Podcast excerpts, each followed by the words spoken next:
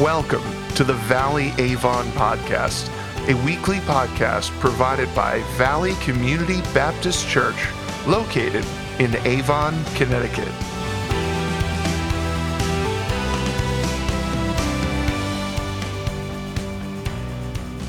So, in the last couple of weeks, I um, was doing some reading and I came across an article on uh, the skill and the ability of character actors, something I don't know much about. And it got me to thinking about some of my favorite uh, support or character actors. I thought I would start this morning by sharing just a couple of those with you. Maybe you agree, maybe you don't think they're any good, but that's okay. That's why I'm here and you're there. So the the first actor is that I love is Ed Harris. I mean, uh, here he is in Apollo 11. I think just about any movie he's in, he he really is one of my favorites. Another uh, support actor that I like is Val Kilmer. He's in Tombstone in this picture. And when I think of Doc Holliday, Val Kilmer, his face, his, his tone of speech, that's who I think of. Another uh, great actor is Philip Hoffman. He was in this movie in Moneyball, played the coach of the Oakland A's. Love just about most things I've seen him in. And yet, in the last five to 10 years, I'd have to say that even for me and my wife, that our favorite character actor is this lady, Maggie Smith, right? If you have not watched the series Downton Abbey, I'm an advocate, right? Uh, run, do not walk to your nearest copy and watch this. And what you'll find is that Maggie Smith really knocks it out of the park every scene. So I was reading this article and they were talking about what, what makes a, a support actor or a character actor, what makes them great. And they listed several things, but uh, I'll share a couple of them with you. First of all, they said a, a great character actor has this anonymous quality, meaning that you, you've seen them in many movies and you recognize their face, but you don't really ever know their names, right? Another quality that they pointed out is that these folks, by nature, if they're good at their job, they know how to take just a couple of lines or a couple of scenes in a movie and they maximize their opportunity. And then one of the final things they said is that if they're given an opportunity because of their presence and their talent and their ability, they can even outshine the lead actor and they can steal the show. So, we're in the middle of this series and we're talking about our enemy. And the truth is that Satan plays his role all too well. And, and also, if we give him an opportunity, if we give him the opportunity, he also can steal the show. So, Rob has been mentioning uh, really one of the first scenes that we see Satan appear in the scripture in Genesis chapter 3. And there, he makes his appearance and he dominates the scene, right? He appears as this serpent like creature. He does an excellent job at manipulating Eve. He pressures her, asks her questions. He lies to her. He says, No, go ahead and eat the fruit. Don't, don't worry about that. You will surely not die. And so Eve eats the fruit, gives some to Adam. Later, they are both confronted by the Lord. And we see this blame game begin to play out where we see Adam, he, he, points to his wife Eve. He says, No, it was, it was my wife who did it. And then Eve takes a step back and say, Well, don't look at me. Look to the serpent. He's the one that deceived me. In other words, the devil made me do it. We've been fully immersed in this lie and playing this game from the beginning, the blame game. We often desire to blame someone or something else for our sinful choices. So, listen, Satan is an important figure, of course, in the scripture, but he's only a character actor. And I say that not to minimize uh, the damage that he can cause, not to, not to say it's not important we understand who he is or understand his tactics. All of that is true because Satan is dangerous. He hates God, he hates the things of God, and he is the most committed of all adversaries. And he will do whatever he can for as long as he can to oppose the very will of God. Not only that, He will do whatever he can for as long as he can to harm and to hurt the things that God loves, and that includes you and me. So we should take him very seriously. We're told in the scripture in 1 Peter 5 8 that we are to be sober minded, that we are to be watchful. Your adversary, the devil, prowls around like a roaring lion, seeking someone to devour. And so Satan and his demons are powerful, they are malevolent, they are motivated to destroy as much as they can. But the truth is, is that they only have a part to play. The enemy only takes center stage if you or I allow him that role. So the question is are you allowing him in maybe just one corner of your life or one relationship or in one activity? Are you allowing him center stage? So we're in the middle of this series, the five lies that the devil uses. And Pastor Rob, a couple of weeks ago, introduced us to the first lie to follow your bliss, appealing to our pride, this idea that we can do whatever we want and we can get as much of it as we want, and that's our prerogative, and we can simply follow our bliss. Or maybe as last week he brought up this idea of it's all a matter of perspective. That dominates our culture. The idea that it's just relative, that what's true for you isn't necessarily true for me, and vice versa. In other words, there's no such thing as absolute truth. What you begin to find is that the father of lies, as he lays these lies out, they begin to build on each other. So we come then to today, to the lie, the devil made me do it. He, he appeals to our stubbornness and our shame. And that when we do wrong, we want to believe it's, you know, it's not really our fault. There's someone or there's something else to blame. So, James, the half brother of Jesus, in chapter 4, provides for us some clear instruction here. And he combats this lie from the very outset. And, and first of all, what he does is that he exposes the fallacy of this argument, the devil made me do it, and he exposes it with just one word. Look at verse 7. He says, resist the devil and he will flee from you. And so, just in one word, this word resist, he knocks down the logic of this lie because in Christ, believers are able to resist the lies of the enemy. And if that is true, then, then, and I can resist, then actually the devil has no power over me to compel me or make me do anything. So, in just one word, resist. Now, if, if this is an obvious truth, then why is this lie so effective? I, I think it's effective because we're looking to excuse our sin, we're, we're looking for an easy way out. And I think that's very ingrained in human nature and fallen nature. It's, it's we do wrong, we do something we know we shouldn't do, we do something that causes damage in our life or the life of someone else, and we want to take a step back and, and remove ourselves from responsibility and say, no, it's got to be someone else, it's got to be something else, it's got to be uh, something out there that I can blame for why this has gone wrong. Listen, if you're in Christ, you need to understand this morning that Satan has no power over you because Jesus Christ, and in that relationship, you have the ability to resist the influence and the lies of the enemy. And so instead of playing the blame game at any level, we're called simply to be honest with God and to say, No, this is who I am, this is what I have done. And we're to appeal to God in His grace and His forgiveness. And God, faithfully, as the word says, every time will forgive us of our sin and we will be made right once again in that relationship. So James knocks this lie out with just one word. He goes on in this passage to give us some commands. I, am a sports guy. I, I often think in sports language and analogies. And so what I see in the commands that James gives us in chapter 4 really are a couple of sports ideals. First of all, here, James, when these commands, also commands us to play defense against the enemy and against his lies. So we're to resist the devil. That's, in my mind, that's a defensive word.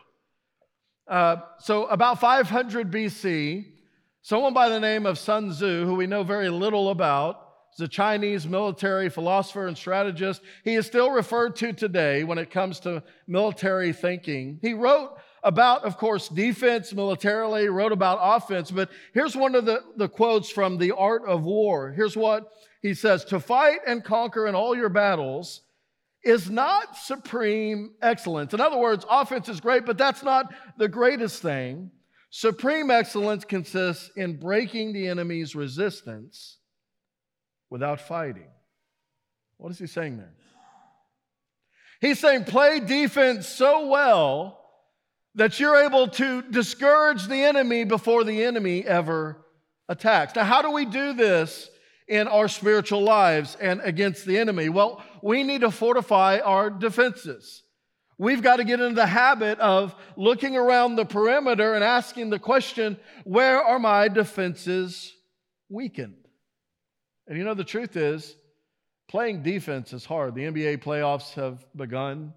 I'm not much of a basketball fan. I'm certainly not much of an NBA fan. I'll tell you why, because all throughout the regular season, they hardly ever play defense. I hate that right? They want to score, and who doesn't want to score? They want to put their energy there because, listen, why? Defense is hard work. Somebody that plays defense, they're going to wear themselves out completely. It, it is difficult to play defense, and yet that's exactly what James is instructing us here. It's hard because it's also humbling work. You might notice that these commands are surrounded in this passage on instruction about humility. You need to lower yourself. You need to humble yourself. You need to, to go into mourning. He's, he's not saying be a gloomy person. He's simply saying that, listen, there's a real enemy. He's on the attack. And in order to play defense, you've got to humble yourselves before the Lord. It's hard, humbling work. Now, who modeled that for us the best? It was Jesus himself. In Matthew chapter 4, even before Jesus begins, his public ministry. In, in, in Matthew 4, he goes out and he is working on defense and he goes out into the desert and, and, he, and he shows us right there what playing defense looks like. In, in chapter 4, verse 1, it says that he, he was being led by the Holy Spirit. In other words, he was relying on the leading of the Holy Spirit. If we're going to play defense, we have got to listen to the still small voice of the Holy Spirit. A second thing that he did in verse 2 is that he devoted himself to fasting and to praying. Prayer and fasting is hard, defensive work, but when we commit ourselves in a regular rhythm and pattern of doing that, of those disciplines, listen, what that does is it helps us to constantly check the perimeter of our lives. Jesus was doing that in his own life. And then finally, as he is confronted by the enemy in the desert, what does Jesus do? He consistently says no to the lies of the enemy. And he tells him no through quoting directly the very word and absolute truth of God.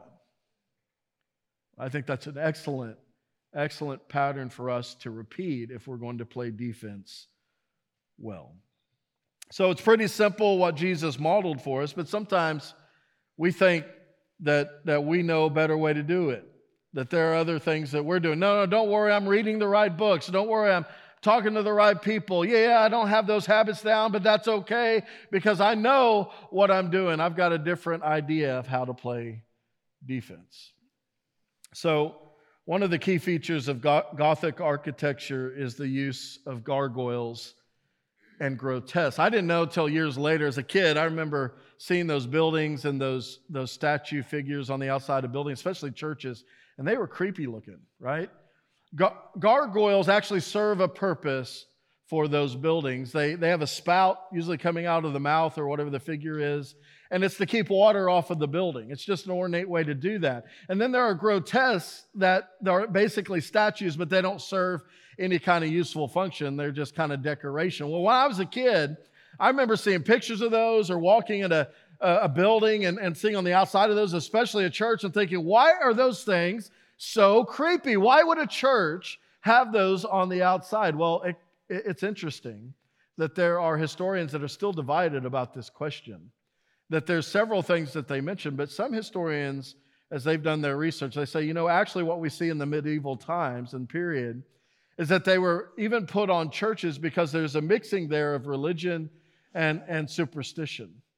And the idea for some is that if we could make these figures on the building scary, that they will scare evil away. Isn't that interesting?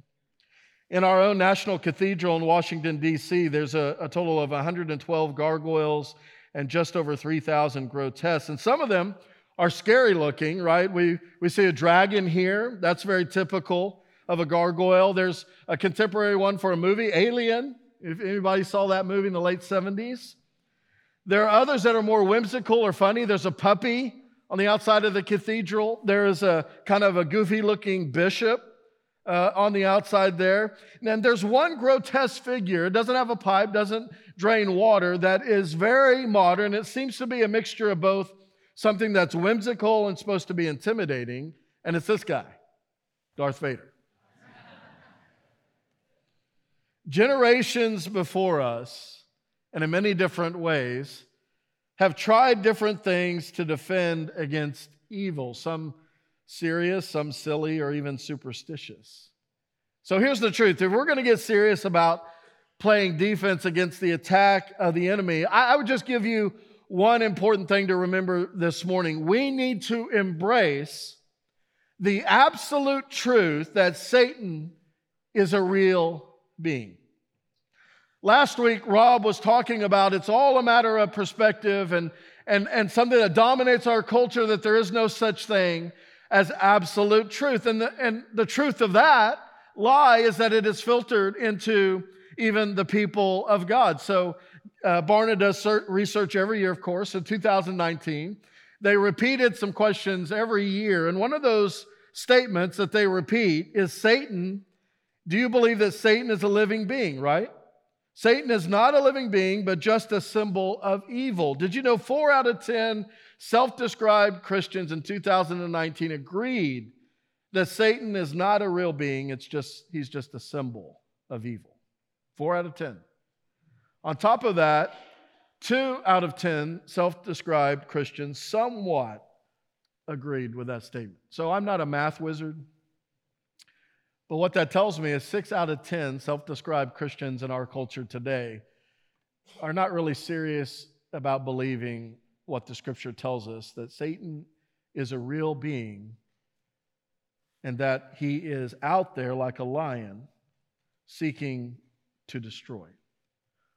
One of his best strategies is to convince us, especially God's people, that he doesn't even exist, and he is succeeding at that line. So, really, the first line of defense I would challenge you this morning is in believing and accepting the very truth of God. Because if we back away from the truth of God, we become completely defenseless. So here's the irony medieval Christians erred by being superstitious toward evil, but many modern Christians err by being skeptical toward evil and the truth of Satan's existence.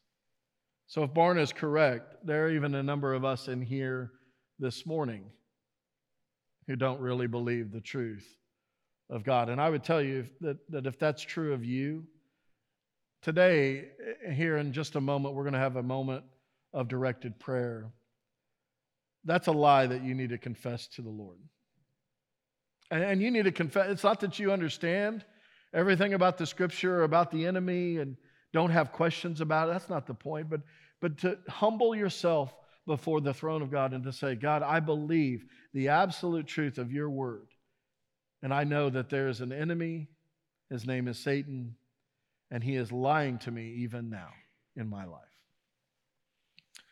All right, so playing defense is important, but it's also critical for us. And James commands us here in this passage also to play offense against the lies of the enemy.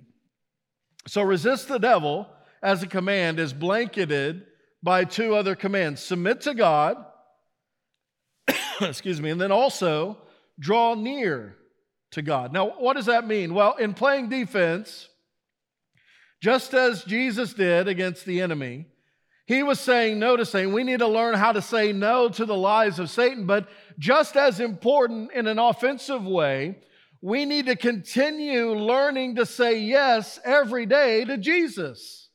It's not just about uh, being on the defensive, it's about being on the offensive, and that means every day I am reading the Word of God, I am praying, I am listening to the Holy Spirit, and whatever He tells me, I am saying yes. That's being on the offensive. And the truth that I've learned in my life is that if I sort of stop or slow down in the drawing near to God by saying yes every day, it's not too long before my nose to the enemy grow weaker and weaker.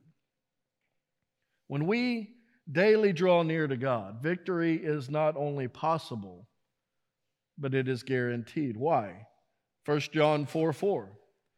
Because he who is in you is greater than he who is in the world. We do not live in a universe where dualism uh, is the theme, meaning that there is an equal and opposite force of evil and good, and that Satan are just battling out. We don't know who's going to win, but they're battling out. That's not the truth of God's word. Satan is below, and it has no power over God. And so the truth is, if we're in Christ and we're learning to be offensive by saying yes every day to His truth and to His will, then victory is guaranteed because Satan is limited before the will and the power of God. He has a role to play. But if we'll draw near to God and occupy our hearts and our minds with the things of Christ, the devil can't share that space. He has to flee. So James again points out the big caveat not just to playing defense, but to playing offense and drawing near to God, is that it requires genuine humility. Look at the end of verse 8 there. Cleanse your hands, you sinners. Purify your hearts, you double minded. Be wretched and mourn and weep. Let your laughter be turned to mourning and your joy to gloom. Humble yourselves before the Lord and He will exalt you. We've got to humble ourselves. We've got to get real about our sin. We've got to confess that. We've got to take hold of an attitude and a posture of humility in our lives. And then as we do that, we draw near to the very throne of God because the only way that you draw near to the throne of God is on your knees, not on your feet. So, how do we embrace humility? How do we draw near to God? Well, there are hundreds of things that we could talk about this morning. A few years ago, or maybe it's many, many years ago now, I remember walking through the scriptures and looking at the lives of some folks in the Old and New Testaments and saying, what does it look like to draw near to God? And so I could list a lot of things. Let me just give you three handles this morning about what that might look like in your life today. First of all, we need to get to God before the enemy and the world gets to us. If you notice in the New Testament that Jesus had a habit of spe- spending significant time in the early morning hours with the Father. Why did he do that? Because he, know, he, he knew that he had a day coming where the, the world and the enemy was going to be coming at him. And so he got to the Father before the world got to him. Listen, if that's not a habit you've established in your life, you need to figure out how to to establish a regular pattern where you're getting before the very throne of God and do that daily in your life. A second thing, God calls us to walk with other believers. So we need to become wise and we need to walk close to those who walk close to God. In the Old Testament, the, the prophets Elisha and Elijah, before before Elijah left, Elisha knew he saw this, this thing was coming and he didn't want Elijah to go. And so, what you find in the scripture is that he was by Elijah's side every step of the way. He didn't want him to go, he followed him everywhere. He learned from him, and yet he went away. He didn't want him to go, but when he left, he was ready to take the mantle because he walked close to someone who had walked close to God. Would you be so willing to humble yourselves as to say, you know what, I need, I need help from other believers in order to know what it looks like to draw near to the, to the throne of God? What does that look like? And a third idea, you might recognize this from the life of Jacob. Maybe you need to wrestle with God today and not be afraid to walk away with a limp. Maybe you've felt far from God for a while now. Maybe it's been a long while, and you're like, I, I don't really know. I, I've been near to God before, but I don't really know what's happened or what's going on. And maybe it is that God would have you to, to kind of take a, a step back and say, Are you willing, maybe for an extended period, in a circumstance, a situation, a relationship, whatever it is, you need to spend significant time wrestling with God over that issue. And even if it means you walk away with a limp. People have been wondering why, for centuries, ants are so efficient at navigation. The fact is, is that ants have very poor eyesight, and so we always see them, you know, can see them walk in a straight line to a food source and walk back, and they're just they're just so good at navigation. And, and the question is why? Well, it turns out that researchers have proven that God gave ants the ability to count. So in 2006, some German researchers took a group of desert ants, and in that environment, which is harsh, it's difficult, the sun bakes away any scent, it's, it's hard to find any landmarks or anything like that. They're like, let's take them to this extreme situation. Let's set up some food. And they did. They brought this group of ants, and just for a while, they had them walk about 10 meters in a straight line, and they would go get food and come back, go get food and come back. And then after a little while, they took that food away, and the, the sun baked that area. There's no scent left. And what they realized is that the ants still went out there. Though the food was gone, the scent was gone, they marched out those 10 meters to that same source, kind of marched around, and then came back, and they did that for a while. Then what they ne- did next was a little mean, right? They, they divided that group of ants, and they took one group and they cut off about a millimeter of their legs. Then they set those ants free. You know what happened? They marched out in the same direct line toward that same source where that food was. They marched out there and they stopped short of that mark and they marched around looking for the food and then they came back. So they took the second group of ants and they glued, I'm curious to know how they did it. They glued extension uh, on their legs, about a millimeter extension on their legs, and then they set those ants free. And you can probably guess what happened there. They marched out in the same line toward the same food source, and they went beyond the original mark just a little bit of ways, and they marched around looking for the food, and then they came back. And in that one experiment, what they proved is that somehow, some way, not, they're not counting one, two, three in their heads, but somehow, some way, ants, God has given ants the ability to count their steps. If God gives ants the ability to count their steps toward a food source and sustenance, you can guarantee that God gives His people, His children, the ability to know what steps to take in order to draw near to God.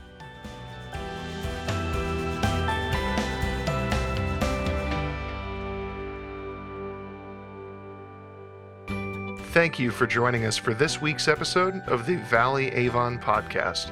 If you would like to hear more, you can subscribe for free on any platform you use. If you would like to visit us in person or would like to submit a prayer request, you can visit us on the web at avon.valleycommunity.cc. From all of us here at Valley Community Baptist Church, thank you for coming and have a blessed week.